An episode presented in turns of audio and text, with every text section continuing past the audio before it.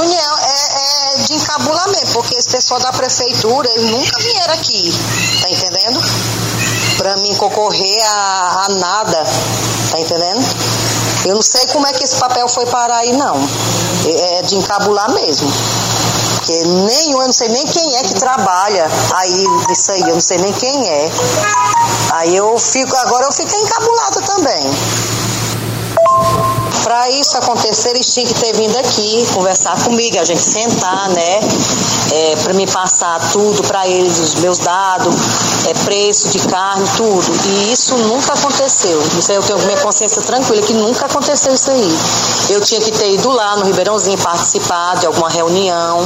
E isso não aconteceu nunca.